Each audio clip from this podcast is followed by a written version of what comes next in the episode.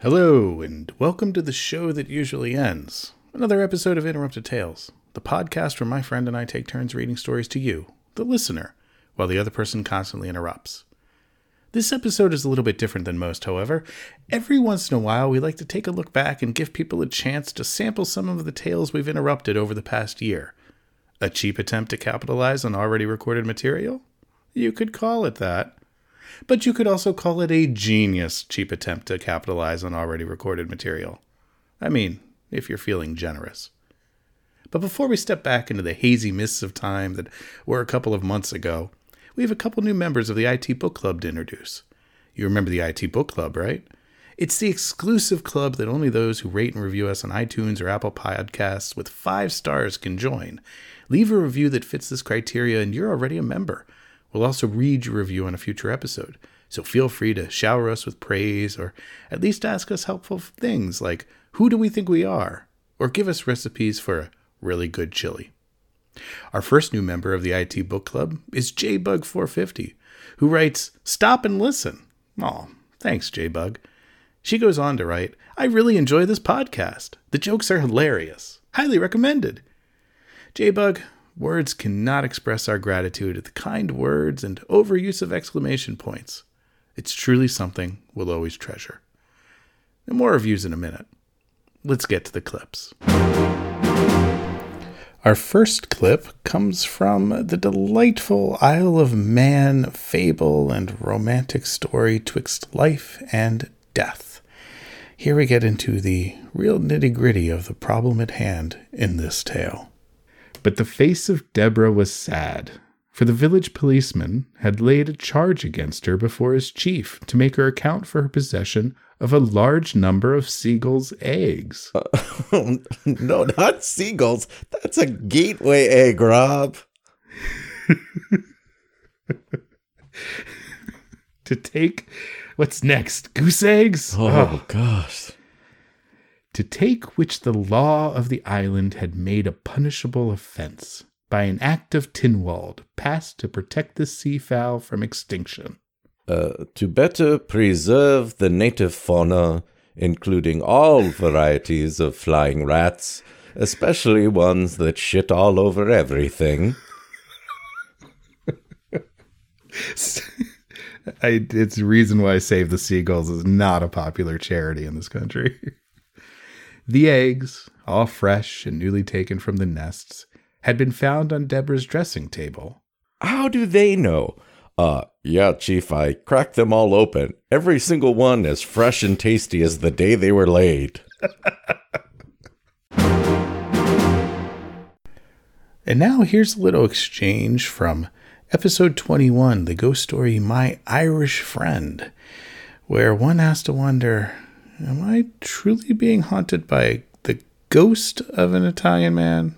Or is an Italian man just following me? Some months after his departure, she came to me and told me she was afraid something had happened to him. Oh, well, if the Italian police are involved, you can rest easy. They're going to find the American exchange student sex cult that murdered him like that. They're on the case. It's going to be one quick trial and done. Right. It's going to be a trial about an exchange student who started a sex cult, and it's gonna make a lot of sense. she had heard him calling her outside her window, and shortly afterwards saw him quite distinctly in her room. She was much upset about it. Uh, hey, we're exes now. You can't just teleport into my room and haunt me without my permission. We need boundaries. Well, maybe just one last breakup haunt, but no staying the night. you up? You alive? Netflix and chill? Gothic novel and chill.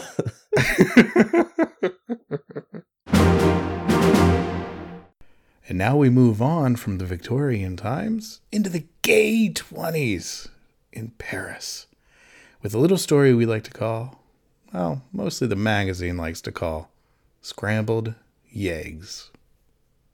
She was wearing a thin, spun silver negligee draped loosely about her body. Oh, negligees. the comfy pants and hoodies of 1921 Paris, the golden age.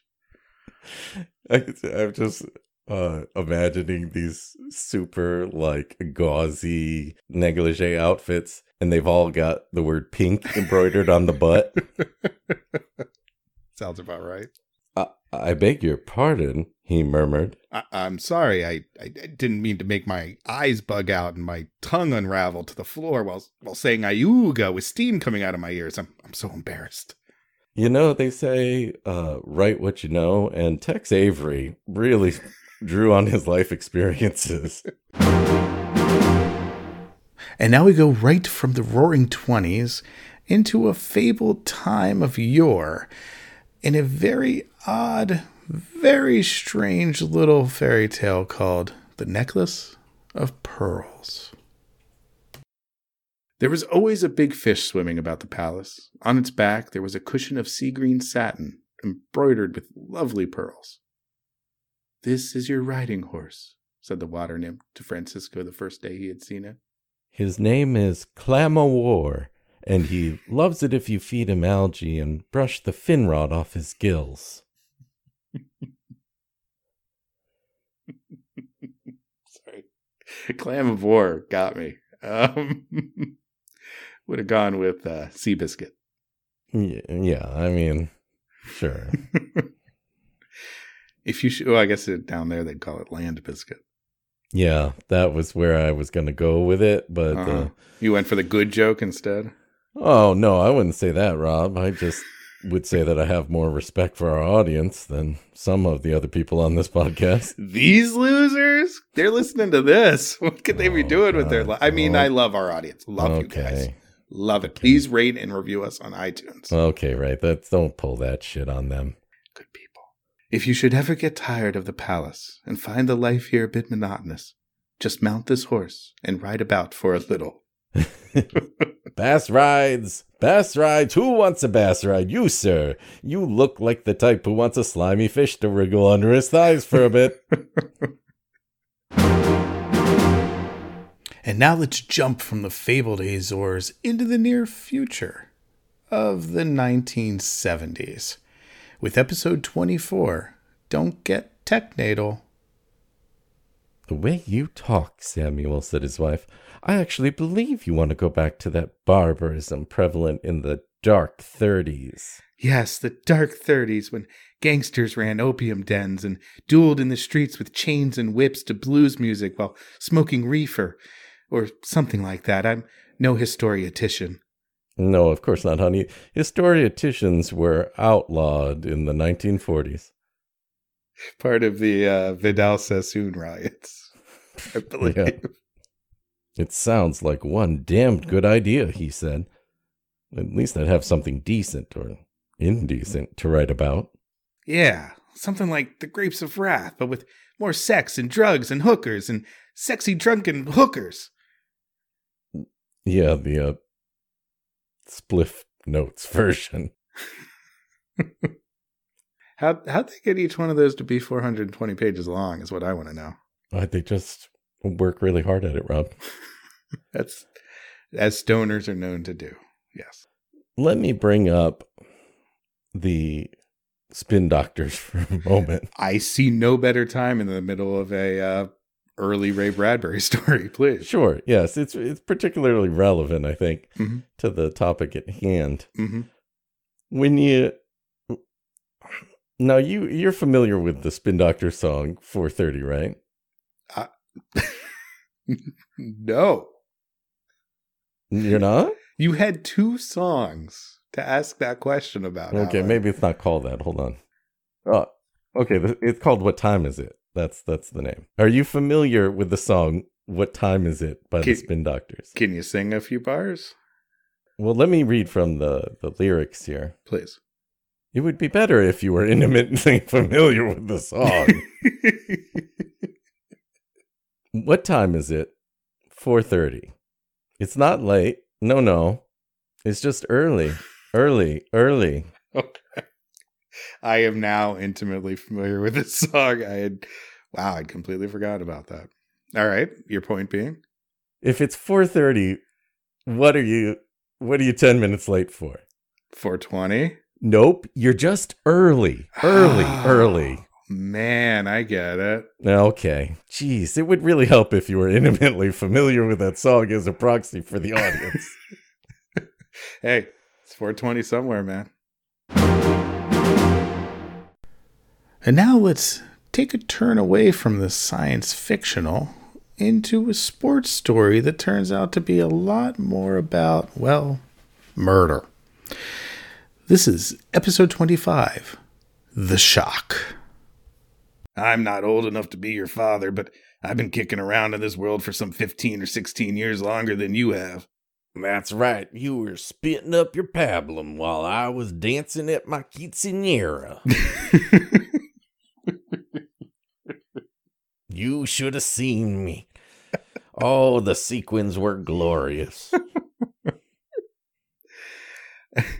and I've had plenty of chance to learn that a pitcher or any other ball player can't work his battery mate with old demon booze and last long in the diamond game. Maybe in wiffle ball, the cubic zirconium game, but not baseball. You were the best pitcher on my staff last year, and you twirled your team into a championship. But now you're a hitting the toboggan just as fast as anyone can. But no one gets paid to toboggan. Well, actually, I think Eddie the Eagle just got a Red Bull endorsement for that. so heartwarming, that story. I saw the movie on an airplane, which is probably the ideal way to do that. Less serious, but in no way less rousing, is episode 26 The Chameleon Man. It's about a guy who can turn invisible, sort of, kind of, and wants to help in the war effort. It's a little hard to explain, but here's a couple clips from the show. And uh, frankly, this is probably one you're going to want to listen to. It's pretty out there. I've got an office in the Daily Standard building, and sometimes when things are slow in my line, theatrical bookings. Uh, hello? No, we don't have Hamilton tickets. Goodbye. hello? No, we don't have Hamilton tickets. Goodbye. a lot of phone work there. Uh, I drift upstairs and talk to the guy who writes the column, the soldier's friend, for the Standard. Dear soldier's friend, my friends who are all bachelors can't stand my new fiance and tell me I've made a mistake.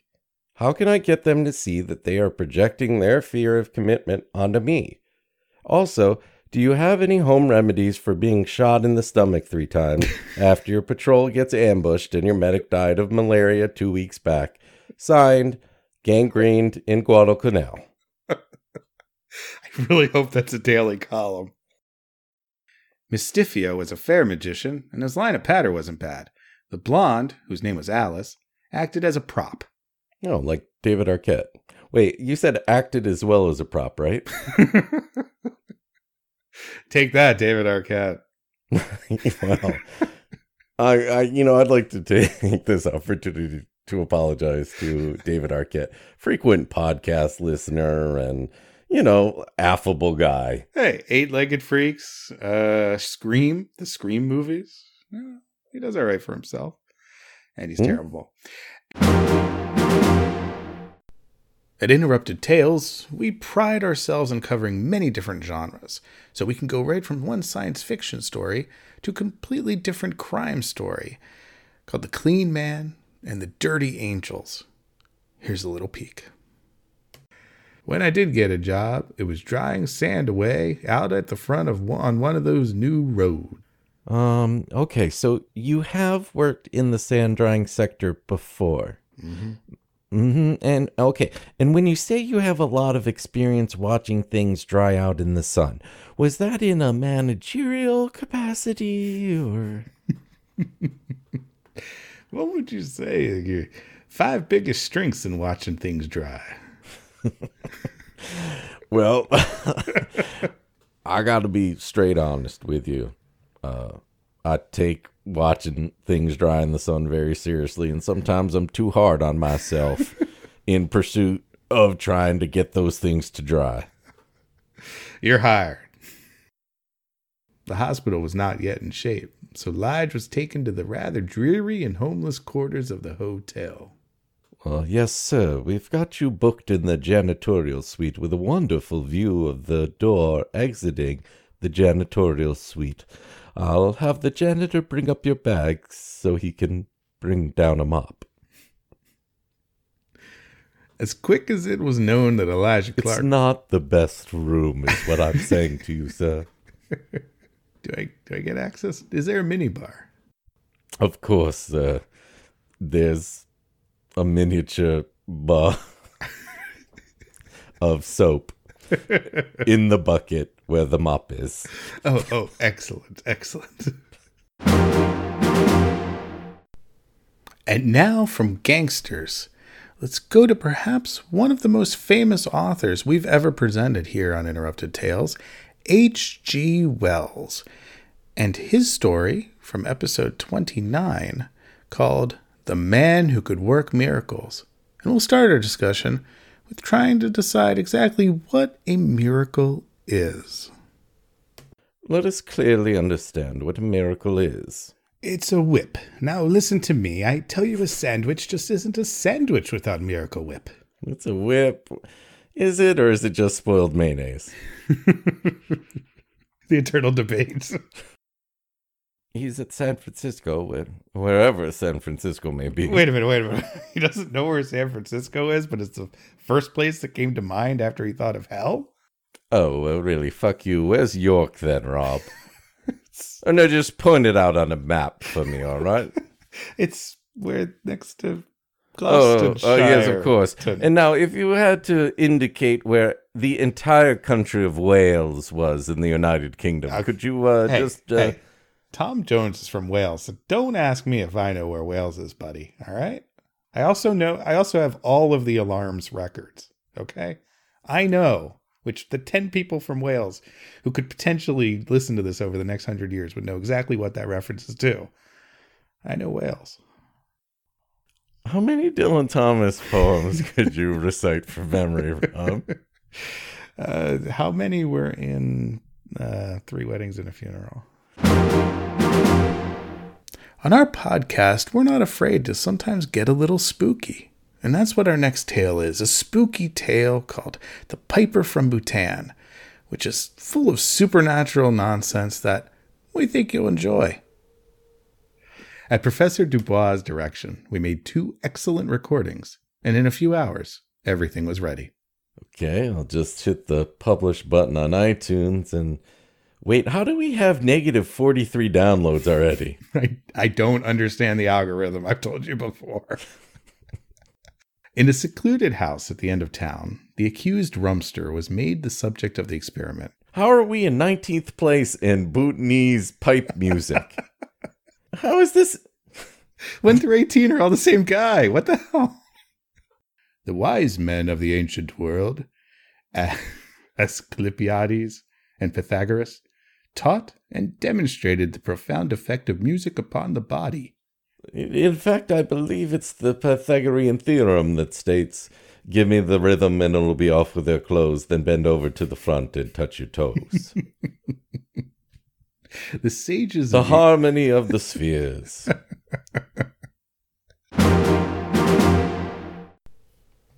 Episode 31 takes us to a completely different place the West. Not quite the Old West and not quite the New West. This was a time where bootleggers ran rampant, cops tried to chase them down by any means necessary, and sometimes an oil man with a bit of nitroglycerin on his cart could get in the way.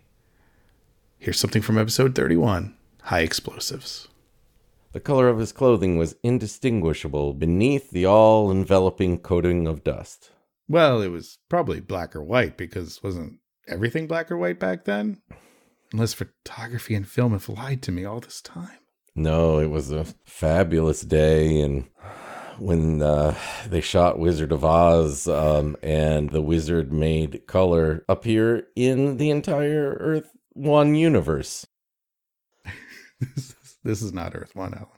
What? This is Earth 0, I hate to tell you. Oh my God! Yeah. Uh, what's Rebecca Gayheart? Is she? Are we married in this universe? She's on Earth 2. oh God! Got all your Earths mixed up. Oh Lord. oh. Hmm. I'm waiting for the next Avengers to clear it all up. Ah, they do have fun. Go around the rocks. It's funny because he'd die.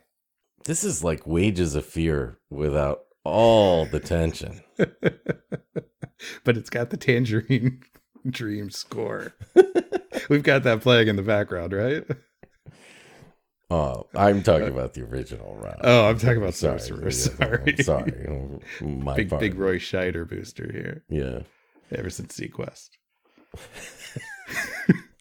he did some other work too, but When he got his back catalog, you're like, I've never heard of this movie. Jaws. Ja- Jaws. I think it's actually a prequel to seaQuest. You know, yeah, it's that's- how he learned to enjoy the water and then he becomes the sea captain. And now for our final clip, we're going to go to the far off future in a little tale called Jupiter Napoleon. It was our 32nd episode, and we felt it was a little bit special simply because it is bonkers. So please give a listen to this small snippet and then head on over and download the whole tale for yourself. I think you'll be glad you did. Not now, Jan. The Jovians are coming. Later, perhaps, when that blue demon they call their Napoleon of space has ceased to plague the universe with his existence. Can I point out that it is really weird that an alien species calls their leader the Napoleon of space? Because uh, we don't say uh, General Patton was our Jar Jar Binks of the battlefield. I think he studied Gungan tactics extensively, though, at the academy. Count Dooku, you magnificent bastard! I read your book! Okay. That got me. Thank you.